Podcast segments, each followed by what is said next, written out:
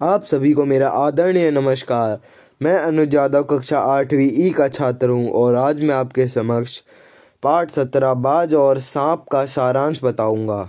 निर्मल जी की इस कहानी के दो प्रमुख पात्र हैं सांप और बाज। सांप समुद्र के किनारे पत्थरों में बनी अंधेरी गुफा में रहता है।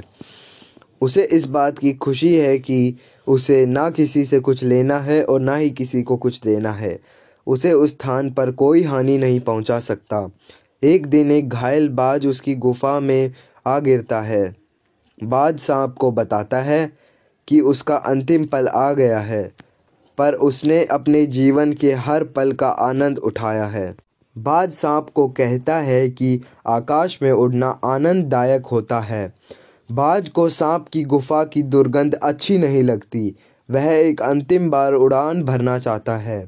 सांप अपने आप को बचाने के प्रयास से तथा अंतिम इच्छा पूरी करने के लिए बाज को उड़ने के लिए प्रोत्साहित करता है। किंतु उड़ने के प्रयास में बाज नदी में गिर जाता है और बहता हुआ समुद्र में गायब हो जाता है। सांप हैरान होता है कि आकाश में उड़ने का मज़ा क्या होता है, जिसके लिए बाज ने अपने प्राण त्याग दिए। सांप के मन में भी उड़ने की इच्छा जागती है।